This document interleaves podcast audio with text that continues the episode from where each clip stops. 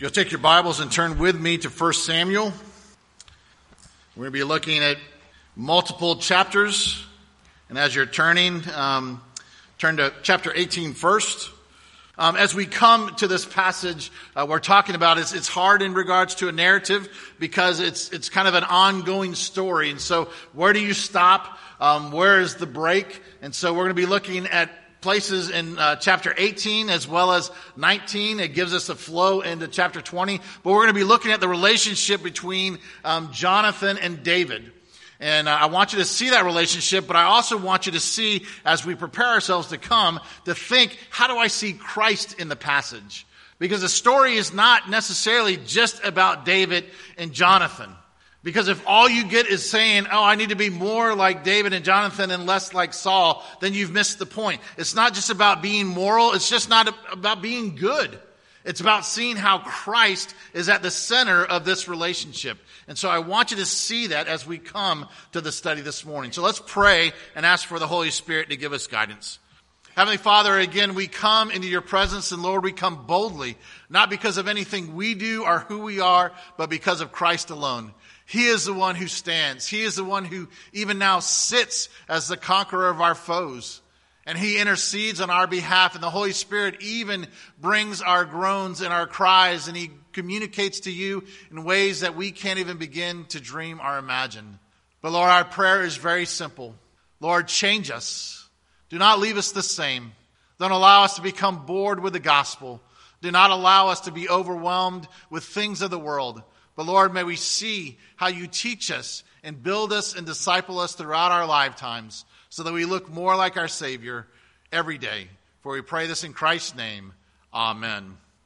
Now, we live in a day and an age where people lack in trust they lack in loyalty, and it's, it's something that's weird. We have people who are very anxious. There's anxious uh, people for many things, but they're also living in that dichotomy we also trust, don't we? We trusted that these chairs that you sat in would be able to hold you. And you didn't think about it. You didn't sit there and kind of go, I don't know if I want to sit down. I don't know if this is going to happen. You just assumed. You sat down and you trusted. We assume that people are going to stay in their lanes. We assume and trust that people are going to stop at red lights. We assume they're going to go during the green lights. We assume a lot of things. We trust a lot of things. But it doesn't mean that we trust relationships. And that's something that's very different. And again, um, a lot of this has to deal with our experiences. If you've grown up in a home where you were brought up in a loving and a faithful home and people were loyal all the time, that affects how you view life. But if you grew up in a home where there was always disloyalty, where there's people always lying to you, that affects how you see life. And so what happens here is we have an opportunity where, where David and Jonathan are, are developing a relationship of trust and loyalty, and now they do it a specific way, but it's something that we as Christians should emulate. And we should emulate it because of Christ who does it for us. So the first thing we're going to look at is this Hesed love. And I want you to look at verse, at chapter 18, verses 1 through 4, that were already read for us, and I want you to see some of the words. Then Jonathan made a covenant with David. They were knit together in the soul, and he loved him as his own soul. Now, one of the things that we have to understand is that's what's known as a Hesed love. A Hesed love. Now, what is Hesed? Now, in America, it's one of the bad things about our language is we use love for many different things, and it's nuanced according to the context. You can say, "I love pizza," but if you say, if you meant, "I love my wife" the same way that you love pizza, no. In the Greek, they had different words for it. So they would say something a little bit different of like, I love my wife this way. I love pizza this way. I love my fellow man this way. And one of those ways that they make a distinction is this word hesed. And hesed means a loyal love. A loyal love. Listen to what um, R.C. Sproul has to say as he defines this. Loyal love remains faithful to both the Word of God and the people of God. Loyal love looks to the church not as a provider of religious services, but as the body of our Lord. It's our family. So some translate Hesed as covenant love. So here we remember that family is not just emotional connections that can come and go, but we're family, and family is binding. Family is commitment. That's how we are to be to one another. We're to be in Hesed love. Loyal love to one another. We are to be in commitment, not just saying, oh, well, certain people in this church don't like me, so I'm going to, that's it, I'm done, I'm out. And that's the society we live in. This should be a commitment to one another. No matter what we go through, no matter the struggles, no matter the trials that we go through, we're family, and family sticks together. Wasn't that that little blue creature or whatever? Stitch, yeah, there you go. So, kids, remember Stitch? Family sticks together. That's the way it should be in the, in the church. So we have this Hesed love that's being talked about. Now, this happens that there's this heart connection between David and Jonathan because of a couple things. One, because of the battle. The battle that has just gone on with David and Goliath. And so, uh, let me give you a background to, to, battles and stuff like that. For those who've been in the military, even if you haven't seen um, battle uh, you understand that part of what the military does is it tears you down as an individual and builds you up as a component, as a unit. And so if one person fails, at least when I was in, if one person fails, everybody fails. Because you're only strong as the weakest link, right? So this whole aspect is to tear people down as an individual and build them back up. And so there's things that happen in regards to battle. Let me give you a real life situation of Desmond Doss. And Desmond Doss was a private first class of which the movie Hacksaw Ridge is based upon.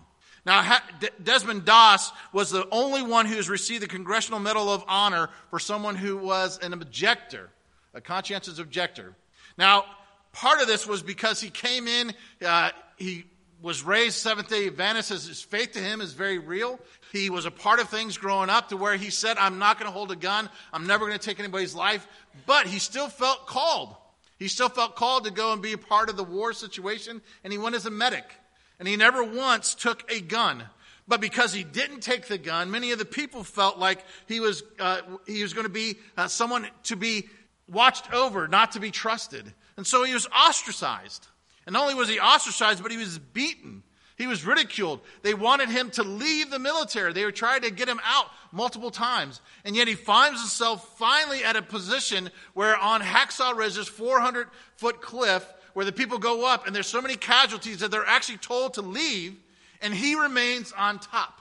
And he remains on top and begins to, to go and to find all these injured people. And it's said that uh, through the course of the night, this is how he prayed. He would go, he'd bring one person back, let him down the cliff.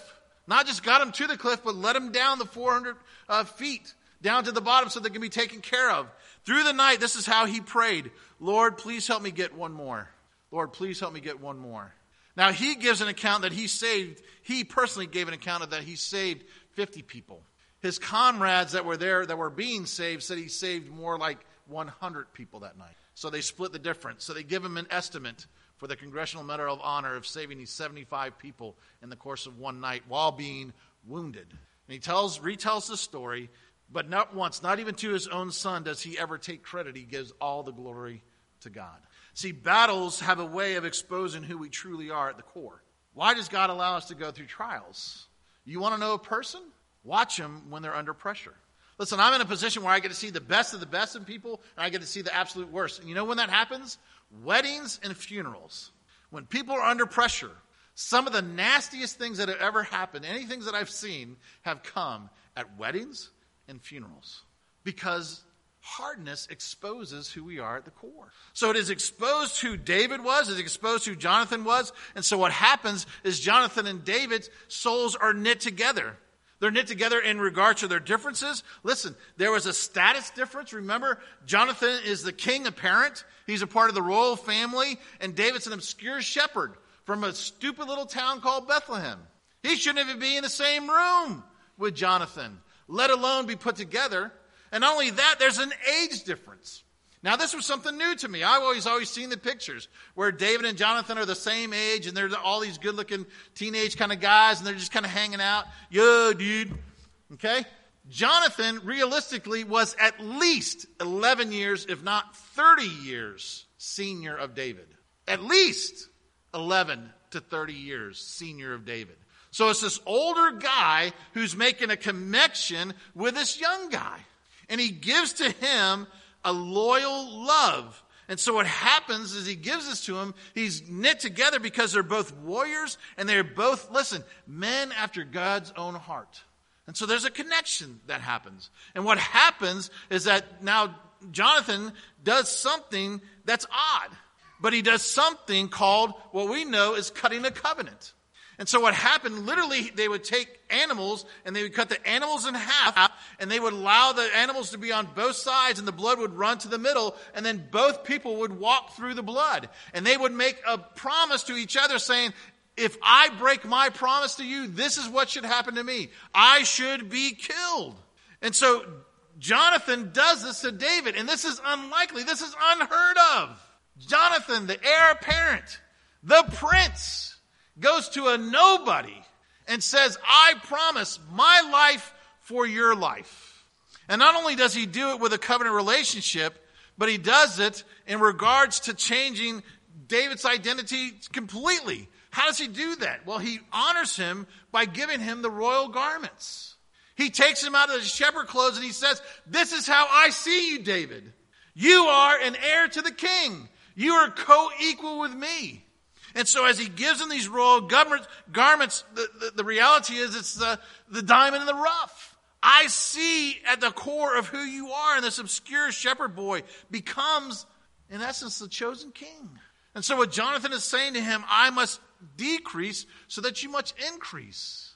And that goes against the world standard. Isn't it live for yourself? Look out for number one. If you don't look out for yourself, nobody else will, right?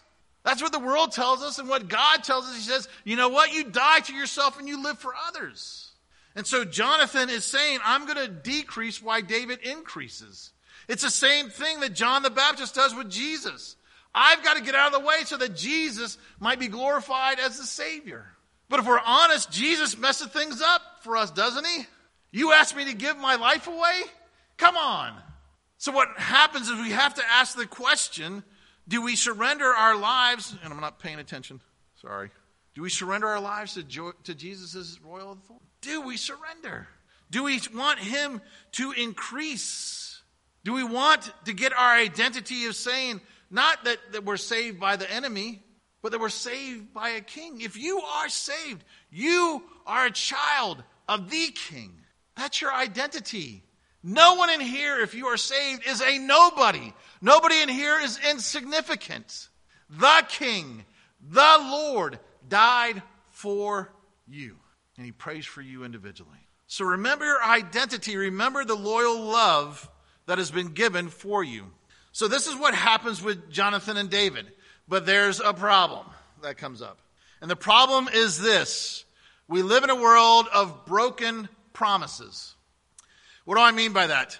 Well, if you remember last week, Saul has been going through the process of trying to murder David. He's gone to the place where he wants to pin David to the wall. He throws a spear and tries to kill David. Then he starts to have murderous plots. He starts saying, Well, I'm not going to kill him, just me personally, but I'm going to have situations happen where he's going to be killed by accident. We're at a place now where Saul has taken those murderous plots and he's gone public with it. He's made David enemy number one. He has hit squads out now. He wants David dead. And so what happens is this starts a process with David. But there's something that goes on. Jonathan, this is all happens in chapter 19. Believe me, you can go back. I'm not making this up. Jonathan goes and steps in. And he reasons with his father Dad, what are you doing? Why are you trying to kill David? Didn't David kill Goliath? Doesn't David, isn't he your faithful servant? Doesn't David do everything for your glory and honor? This is a good thing. This is a good person. Why are you trying to kill him? And so listen to what Saul does. Saul listens to him, and he's reminded of the wisdom, and Saul, listen, swears an oath to God. You're right, Jonathan. I'm going to listen to what you have to say. I'm going to listen to your words of wisdom, and I'm not going to kill David. He swears an oath. Now, for Jonathan, that's it. My dad swore an oath, and my dad swore an oath to God. He's not going to break this promise. Right? Wrong. It's meaningless vows. And we understand it because we live in a day where vows and promises are meaningless? How many of us understand that contracts can be broken? Who truly has a lifetime warranty on anything? How quickly that changes when the name of the company changes. Oh, we're no longer in business. We've just changed our name. So all those warranties before that were good under this name is no longer um, valid. How many things are excluded from your warranties? Are excluded from your contracts? What about the treaties between countries? Those are infallible. But not only that, we live in a day and age where marriage, listen, vows. We still use the word marriage vows, promises, and you wear promises, and they mean absolutely nothing in today's day and age because it's all about you. It's all about your happiness. It's all about being number one. And that's where Saul was. I want to keep my kingdom. I want to stay in control. And this person, David, is a problem to me. And he needs to be eradicated. And so Saul breaks his promise. And so David finds himself now having to flee the problem. Gets so bad, listen, that now Saul is sending, listen, he's sending death squads to his own home, to his own daughter's home, into her own bedroom to come and seek the life of David. So much so that David is brought out through a window to escape. And so he flees from that, and then he does a good thing, in my opinion. He runs to God. He runs to Samuel. And he stays with Samuel, tells Samuel what's going on. And Samuel said, Okay, come with me. We're going to go to this area and we're going to stay there. Now, what happens in chapter 19 is again, Saul sends a death squad. We know where he's at. He's with Samuel. Go get him. Well, the death squad gets there and they start to prophesy. Jesus takes them over. They can't handle it. So Saul says, Well, I'm going to go and take care of this. Saul starts to prophesy. Then all of a sudden, David leaves. Now, this boogers me up. If you are in a safe place with God and with God's people, why did David leave? Hmm. I'm not sure it's right. Should David had stayed with Samuel and had God's protection? Sounds wise. God didn't tell him. We don't find anything that tells him God said to leave. This was a safe place for David to be. And I think it's wrong what David does, and I'll tell you why I think it's wrong according to what the scripture tells us. So he runs to man, but when he does this, listen, what David does is he removes his eyes from the Lord to his problem. This is, listen, this is David, who was so assured of himself, goes out and kills Goliath, kills the giant, and is so assured of himself in his faith, but now finds himself going, Why? Why me? God's going to take care of me. I'm going to die. I'm what, listen, what he says to Jonathan? I'm one step away from death. That's how bad it is, Jonathan. I'm one step away from death all the time. Where's the faith of the one who killed the giant? See, what he does when he comes to, to Jonathan is he says this. He talks about injustice. What, what have I done? John, come on, tell me, what did I, what did I do? And then the rest of the things, all you see is my, me, mine. A lot of personal pronouns. He wasn't talking about God. It wasn't, he wasn't talking about God's word. He wasn't talking about God's faithfulness. Remember, that's what he said about Goliath. Who is this uncircumcised person who's coming against the Lord's army? Who's attacking God? Now it's all about him. Me, mine, what's going on? What is about me? And only that, he asked Jonathan to lie. So I think what David is doing at this point is wrong. I don't think he should have left Samuel. However, God allows him to run to Jonathan. And I think it's a good thing in regards to Jonathan because Jonathan points him back to who? God. That's what we're supposed to be to one another. We're supposed to be people who are going through the trials and temptations, and we point everybody back to the covenant that's being tested. There is reality where there is disloyal relationships. Saul is trying to kill David. Jonathan doesn't believe it. And so David is there saying, Jonathan, I want you to understand, your dad is trying to kill me.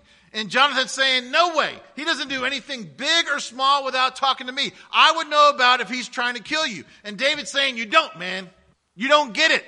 Your, your, your dad is pulling the wool over your eyes. He's lying to you. He's keeping you in the dark. Not my dad. My dad promised you're going to live. That's my dad. He promised. Now, how hard of a situation is this? The king, your father, made a promise to you publicly and now has renewed and rejected that. So Jonathan says, All right, David, here's the deal. And he does something very wise here. May God be the witness. He doesn't trust David just on David's word. He wants to go back and seek out what? The truth. What is the truth? Is David just paranoid? He knows his father has given him this um, commitment and promise to the Lord to protect David. And so he says, what we have to do is we got to go back to the Lord. We have to seek the Lord. We have to seek, listen, Christian friendships that point us back to the Word. We have to be people who are always being pointed back to God and His truth. And so what Jonathan does, he says, I want you to understand, David, that I am renewing my covenant with you. You can be assured of the promises. I am for you and not against you. I'm going to prove that to you. And so what he does is he tells now David to go in peace, to go in shalom. And he does this a couple of ways. One, he says, May the Lord be with you. May the Lord be with you. And again, this is bringing up the whole aspect of the, the Hesed love. It's, it's, it's a loyal love. May God is faithful to you, David. And I'm going to be faithful to you. Trust that. Trust it. And then not only that, he gives them a prayer of blessing. You want to know if you love people in this church? Are you praying for them? Even the people that have hurt you the most, pray for them because it has been my experience that you cannot hate people that you are praying for. If you are truly crying out to God, God, please bless them, encourage them, love them, then the reality becomes, am I the sinful one? And so we get to this reality where he's, he's saying, I'm giving you a prayer of blessing. I'm calling back the loyal love. I'm decreasing so that you might increase, so that you might increase, David. And then he does something very crazy. He makes a promise to the future generations. Now that should be something of importance. It's one of the reasons why we have a vow that's given, a vow that's given during our baptism. When I ask you to raise your hand if you're going to help in the rearing and, and leading of these children as they walk with Christ, that's a vow that you make, a promise that we're going to be a part of raising the children in the fear and the admonition of the Lord. And this can be through teaching, it can be through discipleship, godly influence. It's why we're a multi generational church. The day you force me to become a church where we put our kids in one place and our youth in another place and the seniors in another place is the day I leave this church because we have to be a generational church. We made promises to one another. It's why we had the little girls come to the showers for the brides and for the babies. It's why we ask the older people, can we pick you up at night? Even if you don't drive at night anymore. We want you to be a part of things because we're committed one to another. What can you learn from the elder people? Wisdom, truth. What do you use from the young? You still gain energy. You still gain the, the, the, love for loving the people and praying for the next generation. You think the world's going to hell in a handbasket? Think of the next generation. What are they going to grow up with? Are we praying for them? It's one of the things. We, now, I love football. So I still go to a Friday night football game. And so we try to hit people. There's Jonathan Ramos plays for Holy Trinity. We have people that are in the bands at Satellite. We got people that play at Eau Gallie High School. Dylan Wood is playing football for Eau Gallie. We got Clay playing for the JV. It's not this great, but we still go on Thursday night and sit in the Nat Field stands and stuff like that. I'm so bad. Well, you think? Uh, let me. I got a story about Clay. But we go through this process, and I continue to go to, to Friday night football games. But it became a thing, and one of the things that was told to me in, in youth ministry that I think is one of the best things is don't do anything alone if you can do it with someone else anything.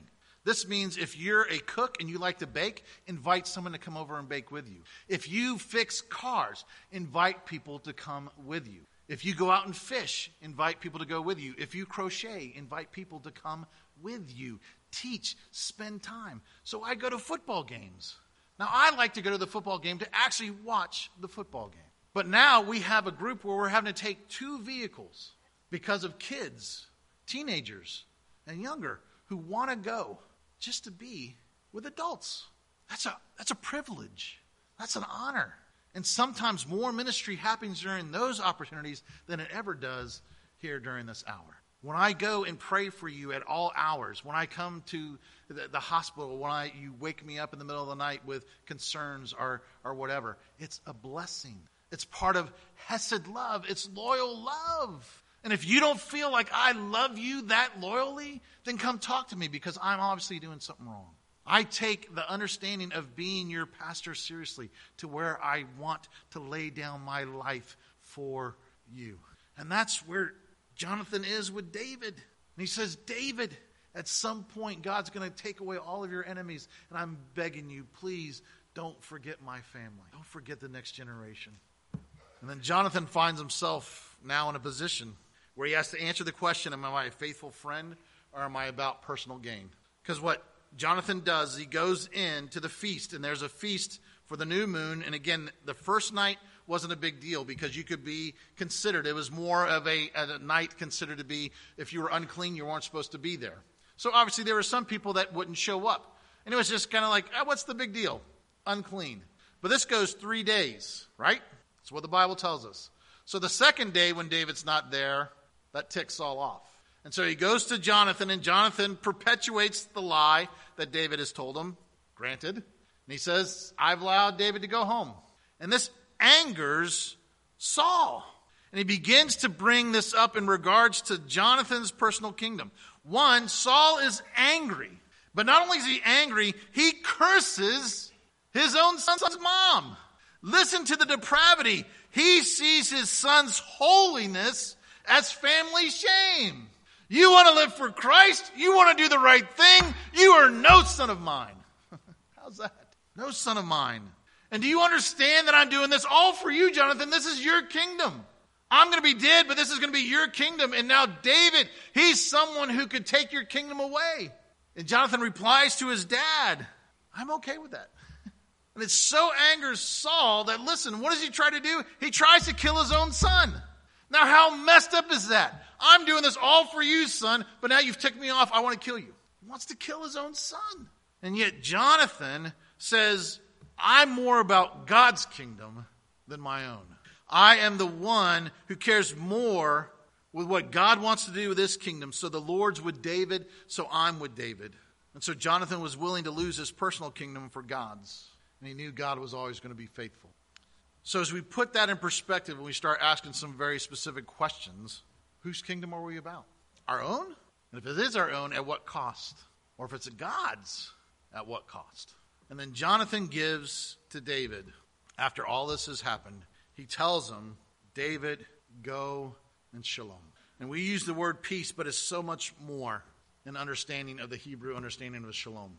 It's saying, be one, be content, be fulfilled with God. And he says this to David I'm willing to lay down my life for you, spiritually, emotionally, and for Jonathan, even physically, lay down his life. There's another part in the scripture that talks about laying down our lives. This in John uh, chapter 15, verse 12. And this is what Jesus says This is my commandment, that you love one another as I have loved you. And greater love has no one than this, that someone lay down his life for his friends. Now, again, easy words to say here in America because very few of us will be called to actually die, physically die for someone else.